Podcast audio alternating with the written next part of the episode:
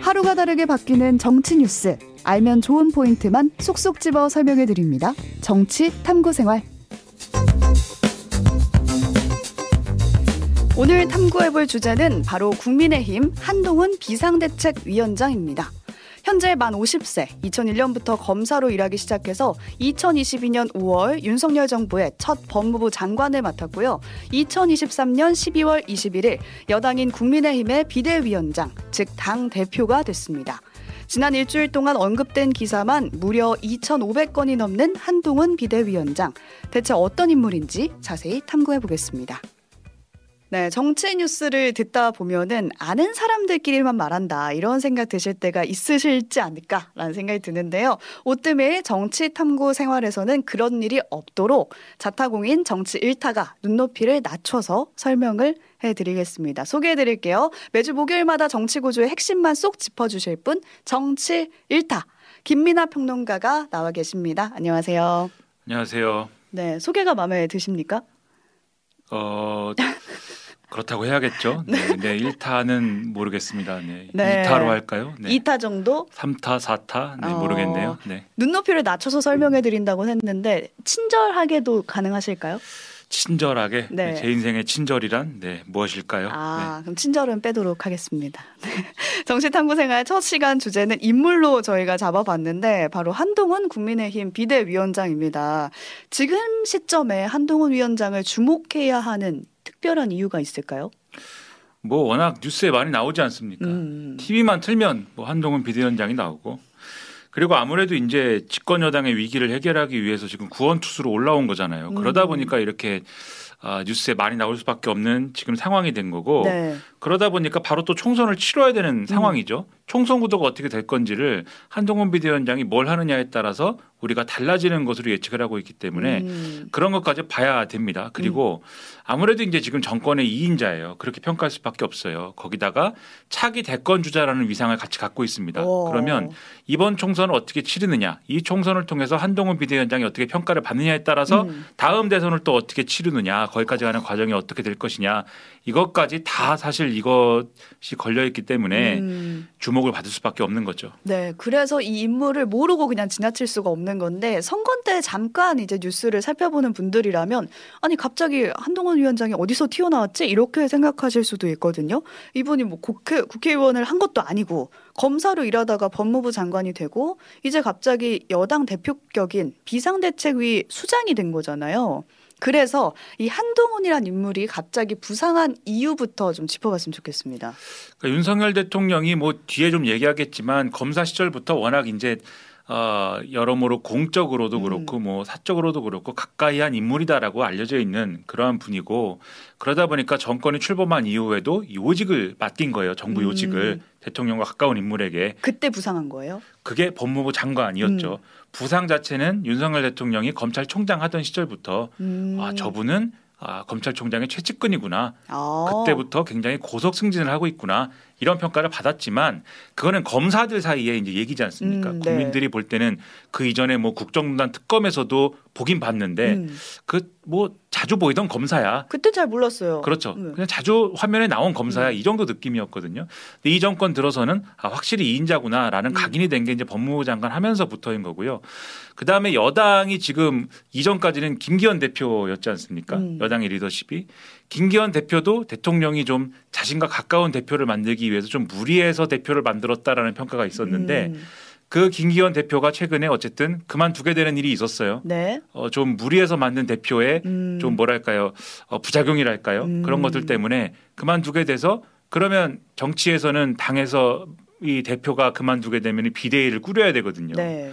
비대위를 꾸려야 되는데 또 비대위를 꾸릴 때 대통령하고 너무 먼 사람이 비대위원장이 되면은 그것도 조금 지금 상황에서 그렇고 음. 그렇다고 너무 대통령하고 가까운 사람이 비대위원장이 되면은 총선 앞두고 그것도 좀 안 좋을 것 같은데 음. 라고들 얘기하는 와중에 그래도 비대위원장 할 만한 사람은 한동훈 장관뿐인 거 아니야라는 얘기가 갑자기 막 힘을 받기 시작해서 네. 그래서 이렇게 뉴스에 많이 나오게 된 겁니다. 가까운데도 불구하고 비대위원장 자리에 앉은 건데 이 한동훈 위원장이 대체 어떤 사람인가 어떤 능력치를 가졌나 오늘 한번 살펴보려고 합니다. 능력치 저희가 준비했거든요. 화면으로 함께 먼저 보여드리면 공격력, 방어력, 호감도, 스타일별로 저희가 준비했어요. 이걸 보면서 어떤 능력을 가졌는지 여러분도 파악해 보시면 좋겠습니다. 먼저 공격력부터 살펴볼게요. 10점 만점에 9점을 주셨네요. 네, 그 한동훈 비대위원장의 능력을 뭐 공격력, 방어력 뭐 이렇게 평가하는 게 맞는지는 제가 모르겠는데, 네. 근데 시켜서 이렇게 했습니다. 네, 시키니까 했는데 공격력은 제가 볼 때는 10점 만점에 거의 10점 줘도 뭐 무방한 수준이죠. 오. 왜냐하면 이분이 검사 출신이지 않습니까? 네. 그러다 보니까 법무부 장관을 하면서도 아 이게 장관의 말이 맞는가 싶은 음. 때가 굉장히 여러 번 있었어요. 그러니까 네. 법무부 장관이라고 하면은 어쨌든 좀 정치적으로는 중립적이어야 될 것 같고 음. 좀 여러 가지 정파적 논란에 휩쓸리지 않을 만한 말만 해야 될 것 같은데 그렇지 않았거든요. 막 야당 의원과 싸우기도 하고 그랬잖아요. 그렇죠. 야당을 좀 도발하는 것 같기도 음. 하고 너무 이제 여당 편에서 좀 얘기하는 거 아니냐 싶기도 하고 음. 대표적으로 그런 게 예를 들면은 수사라든가 이런 맥락에서 좀 편향적인 거 아니야라는 의심을 살 만한 대목은 일부러 피하기도 해야 되는데 음. 그렇지 않았거든요. 네. 대표적으로 그게 이제 국회에 와서 현역 의원들에 대한 체포동의안을 설명할 때의 광경이었습니다. 어떻게 했는데요? 과거의 법무부 장관들은 이거를 대단히 이제 형식적으로 설명을 했어요. 음. 체포동의안을 가지고 와서 지금 나눠드린 체포동의안에 내용이 있으니 그거를 보고 법무부가 어쨌든 체포동의안 제출하니까 이것에 대해서 표결해 주십시오라고 하는 음. 그러한 기본적인 취지에 대해서 설명을 하고 내용은 이제 알아서 이제 판단하도록 하는 그런 음. 정도의 설명을 했거든요. 그리고 의원들 입장에선 기분이 막 좋진 않을 수 있거든요. 자기들을 체포하는데 동의를 해달라는 거니까 그 의원들은 체포 동의안을 받아야지만 체포를 할 수 있잖아요. 그렇죠. 음. 그래서 이제 법무부 장관이 이 체포 동의안의 이제 내용에 대해서 실제 수사 과정에서 어떤 일이 있었고 어떤 혐의고 심지어 뭐 음. 이런 내용까지 나왔고 구글절절 설, 설명을 하는 게 정치적 논란에 휩싸일 수 있는 거니까 음. 그게 이제 좀 어, 정치적 중립 논란이라든가 이런 게 휩싸일 수 있는 건데 한동훈 비대위원장이 법무부 장관 시절에는 이 체포동의안의 실제 내용 그리고 음. 수사 과정에 있었던 어떤 내용들을 얘기를 그냥 해버리는데 주저함이 없었습니다. 음. 예를 들면 돈봉투 전당대회 의혹에 대해서 돈 세는 소리까지 녹음이 된 사- 내용이 있습니다랄지 이런 얘기까지 다 해버리는 바람에 네. 이런 게 좀 논란이 되기도 했거든요. 네. 이런 것들이 결국 어쨌든 야당을 공격하는 어떤 음. 그러한 어떤 발언이었다 라고 해석이 되고 있을 정도니까 음. 공격력에 있어서는 뭐 만점입니다. 최고의 공격력이다 아. 이렇게 볼 수가 있는 거죠. 저 궁금한 게 검사들은 원래 공격력이 이렇게 강한가요? 일단 검사들은 어쨌든 범인 잡는 사람들 음. 아닙니까? 범인이 이 사람이 죄진 사람이다라는 거를 증명해야 되는 입장이 있기 때문에 원래도 그런데 음. 그 검사들도 나름대로 전공이 있잖아요. 아 전공이 그렇죠. 뭐 공안이다라고 하는 분들이 있고 기획 쪽에 강한 분들이 음. 있는데 한동훈 이 비대위원장은 어디 출신이냐면 특수부 검사 출신이지 않습니까? 네. 특수부 검사라는 사람들은 거악 척결이 자기들의 어떤 사명이다라고 생각하는 사람들이에요. 아. 거악이라는 거는 예를 들면 힘센 정치인들 네. 또 힘센 재벌들 뭐 이런 회장님들 이런 사람들 잡는 사람들이다 보니까 더 사실은 이제 날카롭고 음. 큰 칼을 쓰는 사람들인 거죠. 쫄지 않고 그렇죠. 뭐 그렇죠. 네 여기 네. 이제 라디오에서 뭐 아나운서가 그런 단어 썼는데 하여튼 이제 칼을 이제 쓰는 그런 이제 사람이다 보니까 공격력 역시 강하다. 검사 음. 중에서도 음. 그런 출신인데 어쨌든 여기 정치권 넘어와서도 어 그리고 장관 하면서도 그 기세를 유지하고 있다라는 거에 대해서 역시 공격력은 대단한 사람이다라는 음, 겁니다. 네. 상대편에 대한 공격력이 참 높은 캐릭터다 이런 분석인데 반면에 방어력은 점수가 굉장히 낮네요. 1점 줬는데 네. 왜냐하면은 방어력이라는 건 어쨌든 뭐 견디는 거잖아요. 음. 방어를 해 가면서. 네, 네. 근데 그렇게 하지 않습니다. 그러면요. 네, 방어력이 그렇게 되지 않고 반격을 해요. 한동훈. 아, 방패를 쓰지 않고 창을 또 쓰는군요. 그렇죠. 반격을 해버려요. 음. 방어를 하지 않아요. 그러니까 예를 들면은 어그 예를 들면은 이제 지난번에도 이제 비대위원장 어, 수락하는 어떤 음. 그러한 어떤 연설 과정에서도 원래 사람들이 기대했던 거는 당이 비상 상태에 빠졌으니까 그 비상 상태를 어떻게 하면 벗어날 것인지 네. 그리고 총선을 어떻게 승리로 이끌 것인지에 대한 비전을 좀 얘기를 할 것이다라고 음. 기대를 했거든요. 네. 그러면 지금 당이 비상 상태에 빠진 이유는 지난번에 이제 선거 재보궐 선거를 져서 그런 건데 그게 윤석열 대통령의 어떤 좀 당이 어떤 윤석열 대통령이 잘못하는 거에 대해서 진언을 한다든지 음. 쓴소리를 하지 못한 거에서 위기가 출발했으니까 앞으로 그러면 우리 당은 그거에 대해서 주저함이 없도록 하겠습니다. 이런 음. 얘기를 하지 않을까. 그렇게 기대를 하고 들었죠. 그렇죠. 근데 그런 얘기는 하나도 없이 그게 그런 얘기를 했으면 그게 이제 방어의 태세였을 음. 텐데 그런 얘기는 없고 오히려 어 운동권 정치를 청산해야 된다. 아, 이런 얘기를 했거든요. 저희가 그 영상을 직접 준비해서요. 잠깐 보고 오겠습니다. 수십 년간 386이 486, 586, 686 되도록 썼던 영수증 또 내밀며 대대손손 국민들 위에 군림하고 가르치려 드는 운동권 특권 정치를 청산해야 합니다. 이재명 대표의 민주당이 운동권 특권 세력과 개딸 전체주의 세력과 결탁해서 자기가 살기 위해서 나라 망치는 것 막아야 합니다. 정말 그런 세상에 와서 동료 시민들이 고통받는 거 두고 보실 겁니까? 네. 공격력이네요. 이건 정말. 그렇죠. 방어를 해야 되는 시점에 반격을 또 합니다. 여기서 386 얘기를 했는데 386이라고 하면은 90년대 후반에 생긴 단어로 그 당시에 30대, 80년대 학번에 60년대생을 말하는 거잖아요. 지금으로 치면은 한 5, 60대 의원이라고 말하면 지칭을 한 거다 이렇게 생각하면 될까요? 그렇죠. 그러니까 학생 운동했던 음. 그 경력을 가지고 정치권에 입문을 해서 음. 그래서 국회의원도 되고 이 사회를 좀 바꾸겠다 이런 명분으로 국회의원이 돼서 정치 활동을 하는데 국회의원은 또 기득권이 된 거 아니겠습니까? 네. 기득권이 된 지가 한참 됐는데 이분들이 또 여전히 어 민주주의를 해야 되고 민주화를 해야 되니까 또 나는 국회의원 또 돼야 됩니다. 음. 라는 논리로 너무 오랫동안 기득권을 학생운동 경력 하나 가지고 계속 유지해 온 거 아니냐. 음. 그 정치를 청산하자 뭐 이런 얘기를 지금 하고 있는 건데 결국은 그런 사람들이 주로 어디 있냐면 야당에 있는 거잖아요. 음. 여당에 있는 거 아니지 않습니까? 네. 그래서 이 얘기를 하면서 이제 앞으로 내가 그래서 비대위원장 하는 거다라고 얘기를 하니까 음. 아 방어를 해야 될 때도 반격하는 사람이다. 그러니까 방어력이 아니죠 이거는. 이건 반격이죠. 그렇죠. 네. 그래서 이제 방어력은 1점이다. 네. 공격력은 강하지만 방어력은 의문이다. 이런 평가였고 다음은 호감도로 좀 넘어가 보겠습니다. 정치인에게 호감도 굉장히 중요하잖아요. 지금 딱 절반인 5점을 주셨어요. 왜냐하면 이 호감도가 같은 편이면은 굉장히 어 좋아합니다 사람들이. 뭐 팬클럽도 생겼더라고요. 그렇죠. 팬클럽은 이제 사실 그 어, 검사 시절부터 있었어요. 아, 진짜요? 그렇죠. 어 이름이 이제 후니월드라는 네. 팬클럽이 있는데 그게 이제 그때부터 있었는데 그래서 이 같은 편이라고 생각하면은 너무 좋아해요. 음. 그런데 상대편이라고 생각하면 막 치를 떱니다. 음. 그래서 이 한동훈 어, 비대위원장이 검사 시절에는 네. 사실 지금의 여당에 있는 분들을 수사를 한 거잖아요. 뭐 국정농단이니 뭐 했니 해서 그때 수사받았던 정치인들을 막 치를 떨었어요. 오, 싫어할 수 있죠. 그렇죠. 너무 과하다 수사가. 음. 그리고 수사받다가 이제 잘못되신 분들도 있고 하다 보니까 음. 아니 어떻게 사람이 이렇게 수사를 하느냐 이랬던 분들이 이제 같은 편이 됐지 않습니까? 네. 한동훈 세 글자를 막 연호를 하고 너무 좋아하고 좋아해요. 그렇죠. 너무 든든하고 막 이러거든요. 어. 근데 이제 상대편이 되면은 너무 얄밉고 지금 이제 음. 민주당에 있는 분들이 한동훈 비대위원장을 보는 시선은 저렇게 얄미울 수가 없다. 음. 계속 이제 무슨 말을 하면은 어 이렇게 제대로 된 답을 하는 게 아니라 이렇게 좀 비꼬고 음. 좀 이렇게 좀 공격하고 반격하고 이렇게 하니까 그런 걸 봤을 때 그 지지자들도 똑같이 느끼거든요. 네. 호감도는 그래서 딱 절반.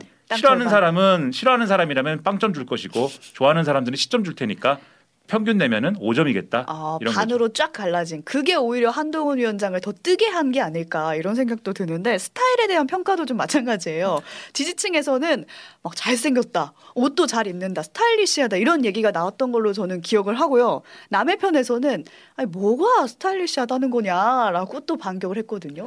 그렇죠. 이 한동훈 비대위원장 스타일이 있는데 네. 일단 패션에 관심이 많다 이런 거는 언론이 많이 이제 조명을 했습니다. 음. 그래서 옷을 여러 가지를 입고 그다음에 넥타이도 메고 올 때마다 언론이 야 이게 무슨 넥타이다라는 걸 해설을 하고요. 음. 이게 얼마짜리다. 그렇죠. 그리고 넥타이에 뭐 훈민정음이 써 있다 뭐 이런 거 해설하고 그다음에 이제 머플러를 메고 왔는데 머플러가 뭐 색깔이 뭐 형형색색이고 이게 얼마짜리다 이런 거 하고 가방은 또 얼마다 이런 거 하거든요. 네 포인트를 준 패션이다. 뭐 이렇게 분석도 나오고. 그렇죠. 뭐 제가 뭘 입어도 이제 언론은 그런 해석 안 하는데 한동훈 장관은 그런 해석을 한단 말이죠. 네. 그러니까 패션 리더다라는 게 있어요. 근데 이제 그런 거에 대해서 이제 같은 편들은 음. 야 역시 달라 뭐가 달라도 달라 감각 있어 이렇게 평가하는데 반대편에서는 네.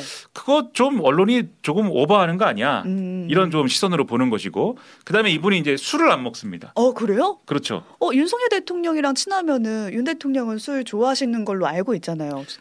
그렇죠. 국민들이. 자타 공인이죠. 그게 네네. 그게 자타 공인이죠. 본인도 인정하고 어 근데 어떻게 친하시지? 약간 이런 생각이 드네요. 검사 시절에 이건 이제 알려진 에피소드는 검사 시절에 일을 잘해서 음. 한동훈 비대위원장이 검사로서 일을 잘해서 그것을 윤석열 대통령이 인정해줬고 일을 잘한 다음에 같이 술 먹으러 가자 하면 한동훈 비대위원장은 나는 그냥 술 안 먹으니까 집에 갑니다라고 했는데 보통 직장 상사가 술 먹으러 가자고 하는데 집에 가면 좀 안 좋아하잖아요. 근데 윤석열 대통령 그걸 인정해 줬답니다. 아 집에 가도 예, 그러니까 검사들끼리는 반말하잖아요. 동훈이는 집에 갈, 가도 되는 정도이다. 어. 이런 식으로 그래서 그러 그래서 친해졌다고 하는데 어쨌든 술을 안 먹고 음. 그리고 이 후니월드라는 팬클럽에 가면 여러 가지 이제 정보들이 있는데 네. 기타를 갖고 있습니다. 악기. 오 음악을 좋아하시나요? 그렇죠. 음악에 음악을 좋아하는 이 범주가 네. 재즈부터 무슨 뭐 아주 그, 그 극단적인 메탈 음. 음악까지의 범주가 굉장히 넓고 애묘인입니다. 고양이를 갖고 있다. 음. 고양이를 키운다. 이런 것들이 있어서 일단 스타일이 네. 좀 젊은 스타일이라는 게 분명히 있어요. 그래서 같은 편이 보면은 이게 세련됐다 뭐 이런 감각 있다 이런 평가를 하는데 음. 반대 반대편에서 보면은 그게 무슨 상관이냐 오. 그게 무슨 뭐 개인의 취향이다 그리고 이런 걸 언론이 너무 띄워주는 거는 좀 재수 없다 음. 이런 평가를 하는 거거든요. 또 이것도 갈라지네요. 그렇죠. 이것도 마찬가지로 10점 대 1점 섞어서 5점이다 이렇게 음. 봐야 됩니다. 여기까지 정말 TMI를 다 전한 것 같은데 능력치를 좀 분석해 봤어요. 근데 우리가 게임에서도 캐릭터를 고를 때 이런 능력치도 비교를 하지만 이 캐릭터만 가지고 있는 필살기도 굉장히 중요하게 보잖아요. 한동훈 위원장이란 캐릭터가 가진 필살기는 뭔가요? 첫 번째로 동문서답이 있습니다. 음. 그러니까는 이 야당 의원들이 여러 가지 지지를 막 하잖아요. 거기에 대해서 말싸움을 많이 했는데 네. 이 말싸움한 논리를 주고받은 걸 잘 보면은 사실 한동훈 비대위원장이 장관 시절에 동문서답한 게 많고 음. 그걸 다 말하면은 시간이 모자라요. 네. 그래서 대표적인 게 비대위원장을 결심을 할까 말까 할 때 기자들이 물어본 게 있어요. 뭘 물어봤냐면 김건희 여사 그 명품백 수수 의혹 그 관련 있지 않습니까? 네. 그게 이제 몰카 공작이다 이렇게 얘기를 한 게 있는데 그 과정에서 질문을 했으면 그 질문에 대한 답을 하면 되는데 음. 한동훈 비대 비대위원장이 또 반격을 시도하면서 네. 뭐라고 하냐면 그 질문 민주당이 저한테 물어보라고 시키고 다닌다고 그러던데요. 아. 라고 하거든요. 근데 이게 동문서답이지 않습니까? 그러니까 명부인의 명품백 수수 의혹 어떻게 생각하시냐 물었는데 이거 민주당이 질문하라고 시켰나요? 예, 이렇게 한 시키던가요? 이렇게 물어보는 거예요. 아. 그리고 왜 이런 질문하면 제가 곤란할 거라고 생각하는지 모르겠네요. 근데 곤란하시냐고 물어본 게 아니잖아요. 그렇죠? 여기에 대해서 어떻게 생각하냐고 물어본 거지. 네. 이렇게 하면서 본질을 비켜가면서 좀 질문을 없애버리는 음. 요게 나름대로의 필살기예요. 요게. 필살기. 네, 그래서 동문서답에 능한 분이다 이렇게 네. 생각이 되고 그다음에 이제 킹스맨이라는 영화에 보면은 매너 메이크스 맨이라는 게 있습니다. 이분이 매너가 이제 네. 수트를 잘 입고 다니고 해서 그런 게 있는데 적 딱히 적대적인 사이가 아니라고 생각이 되면 굉장히 예의를 갖추고 상대방에 대해서 굉장히 이렇게 좀 뭐랄까요 이 대접을 잘해주는 그러한 스타일이에요 또 매너가 좋다는 거네요. 그렇죠 음. 딱히 적대적인 관계가 아니면 음. 그래서 이제 지난번에 이제 모처럼 이제 비대위원을 영입을 해서 어 뭐 잘해보려고 했는데 그분이 과거에 한 발언 중에 노인 비하 발언이 있었던 거잖아요. 네. 바로 사과를 하러 가서 어쨌든 어, 사과를 해서 문제를 해결을 했고 음. 그때 보면은 굉장히 예의를 갖춰서 다제탓제 잘못입니다라고 음. 하면서 잘못을 또 거기서는 인정하고 네. 제대로 예를 갖춰서 사과를 하지 않습니까?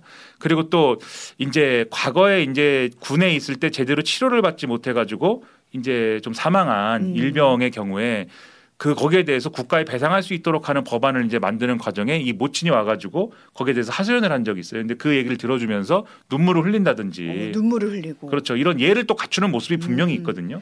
이런 부분은 또 좋아하시는 분들 입장에서 보면은 거기에 대해서는 또 이게 좋은 모습으로 비춰지는 필살기일 것이다. 음. 이렇게 생각이 되는 거죠. 네, 여기까지 한동훈 위원장의 전반적인 캐릭터 분석을 해봤는데요. 한동훈 위원장과 관련된 뉴스를 이해하는데 끝으로 이 사람은 꼭 알아야 된다는 게 있을까요? 그 이제 윤석열 대통령을 알아야 되는 거죠. 음, 그럴 수밖에 없습니다. 왜냐하면 윤석열 대통령이 가는 곳에 계속 한동훈 비대위원장이 따라왔기 때문이죠. 어, 그. 역사가 오래됐습니다. 아 그래요? 그렇죠. 2003년에 대검 중수부가 대선 자금 당시에 이제 노무현 전 대통령이죠. 수사할 때 같은 수사팀에 있었고 2006년에 현대차 관련한 수사할 때도 같은 수사팀에 있었어요. 이때부터 일 잘하는구나. 일 잘하는 후배다. 눈에 이제 들었던 거죠. 그 다음부터 계속 이제 직연이 있었고 2016년에 국정농단 특별검사팀 할 때는 그때 이제 윤석열 대통령이 검사 현직 검사 아니었지 않습니까? 음. 그랬는데 그때 한동훈 비대위원장은 현직 검사였거든요. 네. 파견을 왔어요. 이것도 윤석열 대통령이 특별히 요구해 가지고 파견 온 걸로 알려져 있거든요. 아, 얘 좀 보내달라 나한테. 그렇죠. 일을 오. 잘하는 사람이 필요하니까 보내달라라고 해서 음. 특별히 데리고 온 거고. 그래서 2017년에도 서울중앙지검장 할 때 윤석열 대통령이 3차장 검사였고요. 바로 직속 음. 직속 이 어떤 부하인 겁니다. 이때 그리고 2019년에 검찰총장하고 대검 반부패 강력부장으로 함께 근무했는데 이것도 바로 직속 참모예요. 아, 가깝네요. 그렇죠. 그리고 아까 말씀드렸듯이 대통령 돼서도 법무부 장관 시키고 음. 지금 대통령 됐는데 여당 대표격인 비대위원장이지 않습니까? 네. 앞으로 대통령이자 차기 이 대권 주자로 호흡을 맞춰갈 텐데 과연 차기 대통령이 되는 걸까요? 음. 어떻게 되는 걸까요? 어떻게 되는 걸까요? 지금 이 이력만 봐도 거의 20년 가까이를 윤 대통령과 함께한 사이란 말이죠. 그렇죠. 근데 이렇게 보면은 앞으로가 어떻게 될까 이런 생각이 드는데 이- 윤석열 대통령의 아바타가 되는 거 아니냐 이런 지적도 지금 흘러나오곤 있거든요. 그래서 시간이 없어 딱 한마디만 말씀드리면 네. 역사적으로 전임 대통령과 똑같은 리더십, 똑같은 정치 스타일의 후임 대통령이 탄생한 것은 민주화 이후에 사실 없습니다. 음. 없어서 그런데 지금까지 한동훈 비대위원장이 보여준 정치 철학이나 정치 스타일은 윤석열 대통령하고 매우 똑같아요. 지금까지는 아직까지는 네. 이것을 어떻게 이 딜레마를 해소하느냐가 굉장히 숙제로 남을 거다라고 말씀을 드리겠습니다. 네, 오늘은 인물 탐구까지 살펴봤고요. 비대위원장으로서의 행보 관련해서는 다음에 모셔서 다시 한번 살펴보겠습니다. 여기까지 함께했습니다. 고맙습니다. 고맙습니다.